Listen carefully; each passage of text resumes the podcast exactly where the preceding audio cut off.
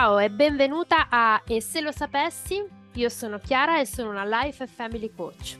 Questo podcast è dedicato a tutte quelle donne che si sentono bloccate, che sentono di essere a un bivio e che desiderano un cambiamento nella loro vita. Qualunque sia il motivo che ti porta qui, troverai gli strumenti di coaching che ti aiuteranno a sbloccarti e ad esprimere il tuo vero potenziale. Sarà un viaggio fantastico. Partiamo?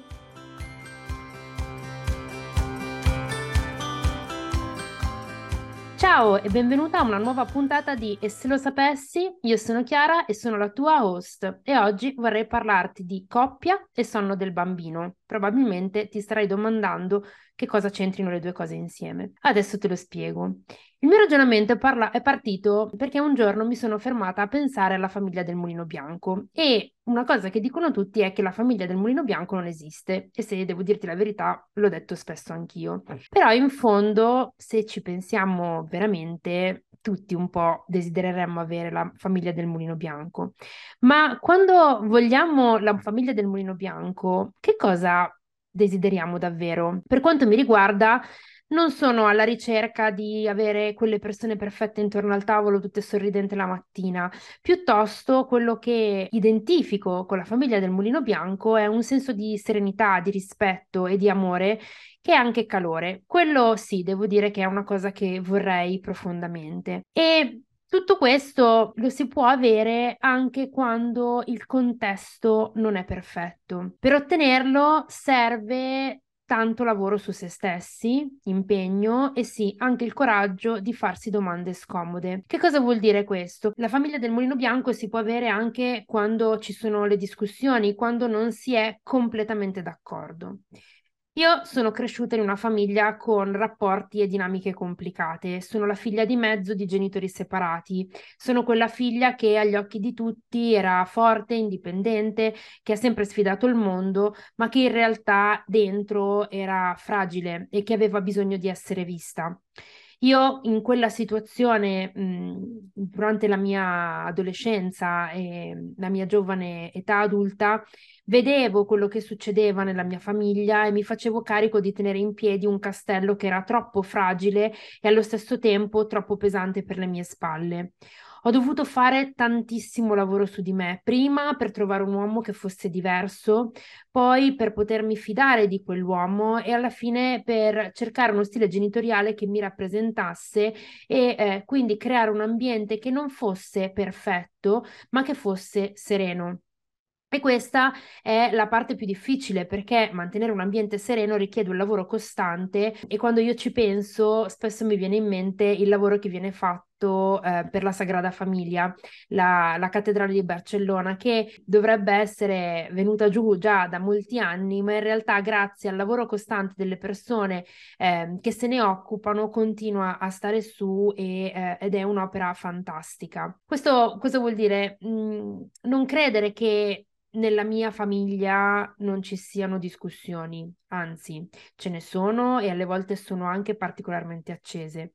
Io personalmente le odio perché toccano ancora delle cicatrici che sono lì a ricordarmi un pezzo di me che non è guarito del tutto. Però le discussioni servono e servono per crescere ma per poter essere davvero utili le discussioni devono essere fatte in modo costruttivo e la parte più difficile è proprio quella di ricordarsi sempre chi si ha davanti. E la persona che abbiamo davanti, che è la persona con cui stiamo discutendo, è la persona che amiamo, che abbiamo scelto per la vita e eh, niente può giustificare parole che possano ferire proprio quella persona ok? E la sfida è proprio lì, nel non farsi dominare dalla rabbia e poi dire sì, ma io non penso quello che ho detto, l'ho detto solo perché ero arrabbiata, perché il punto è che noi siamo adulti e in quanto adulti dovremmo essere capaci di riconoscere e controllare le nostre emozioni. E io ho detto controllare, non sopprimerle o metterle a tacere. Questo vuol dire che dovremmo essere capaci di riconoscere le emozioni che stiamo provando e prenderne il controllo, che è molto diverso. Questo che cosa vuol dire? Che quando ti accorgi che i toni si alzano, è il momento di fermarsi, di prendersi un attimo, di darsi del tempo, schiarirsi le idee per riprendere la discussione solo quando la mente è più lucida e non è dominata dalle emozioni. Quello che sto dicendo, quindi, è di mettere in pausa la discussione. Ci hai mai provato? L'idea non è mia, l'ho presa in prestito da un telefilm, magari te lo ricordi, si chiama How I Met Your Mother, spopolava nel 2010 e giù di lì. C'era una coppia all'interno di questo telefilm che si chiamavano eh, Marshall e Lily e stavano insieme dal college, quindi puoi immaginare quante discussioni eh, avessero fatto. Però avevano trovato un sistema geniale, avevano individuato una parola d'ordine che pronunciavano quando la conversazione superava un, un certo livello che loro avevano definito e a quel punto, pronunciando la parola d'ordine, mettevano in pausa la discussione e la riprendevano quando erano più lucidi. È questo quello di cui io ti sto parlando, imparare a discutere, perché non si tratti solo di vomitarsi addosso recriminazioni, frustrazioni, ma perché il confronto, anche acceso, porti a una maggiore consapevolezza. E se non siamo in grado di dominare e controllare le nostre emozioni, ok? Eh, è meglio mettere in pausa la discussione, darsi un attimo e riprenderla magari dopo un paio di giorni, ok? Perché il fatto è che molto spesso discutiamo soffermandoci su aspetti superficiali come ad esempio chi ha lasciato sporco il bagno o chi non ha messo via la spesa, oppure alle volte discutiamo su cose più importanti come ad esempio chi si alza sempre la notte quando il bambino non dorme. Ma se ci fermiamo a pensare, il vero motivo che ci porta a discutere in modo così acceso non è quello da cui parte la discussione di solito. Molto spesso lì sotto covano rancore, frustrazione, insoddisfazione dovuti a qualcosa di molto più profondo e che per noi ha molta più importanza di chi abbia o meno sporcato il bagno. E perché la discussione possa portare frutti e non sia solo un, uno sfogare a parole l'emozione che sentiamo nascere dentro e che non riusciamo a controllare, dobbiamo chiederci che cosa ci sia lì sotto. Qual è il vero motivo che ci provoca tanta rabbia e tanto risentimento? La risposta non arriva subito, te lo dico già. Ti devi mettere e pensarci e ripensarci. Magari ti viene utile provare a scrivere su un foglio, su un pezzo di carta, quelle che sono le ragioni che eh, ti vengono alla mente. Il fatto è questo, la nostra mente eh, non vuole andare a guardare lì dove mm, fa più male, perché è scomodo. Meglio semplificare, meglio pensare che il motivo che ci fa eh, stare male, che ci fa discutere, è il fatto che la spazzatura è ancora in casa e non è ancora stata portata fuori. In questo modo, però, la discussione non porterà a niente, perché se noi non andiamo a capire che cosa c'è lì sotto, qual è il vero motivo che ci porta a stare in quella situazione, non avremo modo di affrontare il vero problema, di risolverlo se è possibile risolverlo o trovare comunque una soluzione e questo vuol dire che non ci sarà crescita, non ci sarà evoluzione e quindi riusciremo ad avere solo un, motivo, un motivo in più per provare rancore e rabbia. E lo so, che siete stanchi, lo so che siete poco lucidi perché non si dorme abbastanza.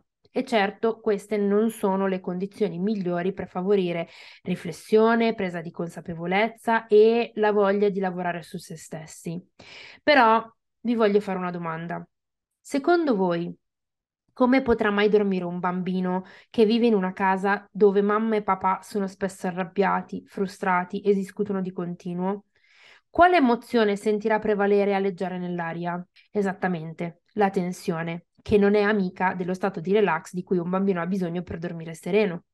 Con questo non voglio dire che il motivo per cui il vostro bambino fa fatica a dormire sia solo causato dal vostro malessere sarebbe ingeneroso da parte mia ed estremamente riduttivo, ma è sicuramente un altro aspetto su cui porre l'attenzione e da prendere in considerazione quando avete provato qualunque cosa e la situazione del sonno del vostro bambino non migliora. Questo potrebbe essere una spinta per farsi quelle domande scomode, per guardare dove fa più male e magari cercare di trovare una soluzione. Perché se voi siete sereni, se voi trovate la quadra, riuscite ad andare in tandem e ehm, a trovare quell'armonia che vi caratterizzava magari proprio prima di eh, avere un bambino e di iniziare a dormire così poco, il vostro bambino lo sentirà, la situazione si rilasserà, vi sentirete uniti, non vi sentirete più soli ad affrontare questa difficoltà che state vivendo e le cose potranno essere un po' più semplici.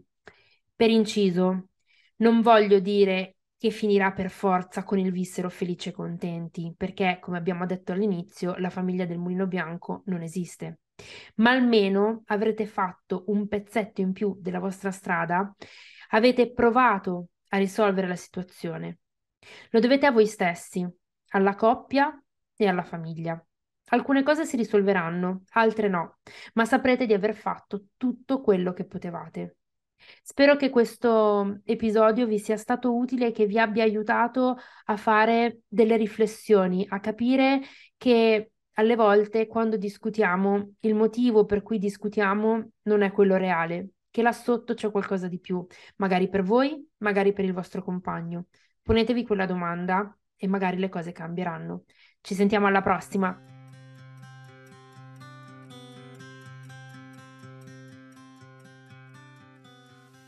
Grazie per aver ascoltato questa puntata, spero ti sia stata utile. Se non vuoi perderti nessuna delle mie novità, ti consiglio di seguirmi sul mio profilo Instagram chiara.byguini e se hai voglia scrivimi in DM che cosa ne pensi di quello che ti ho raccontato e degli strumenti che ti ho presentato. Infine ti chiedo un ultimo gesto, se la puntata ti è piaciuta lasciami 5 stelle e condividila con i tuoi amici sui social di modo che sempre più persone possano ascoltarla e clicca sul tasto seguimi seguimi così non ti perderai le prossime puntate. Ci sentiamo presto e mi raccomando, ricordati che quando rimani bloccata la domanda chiave è e se lo sapessi?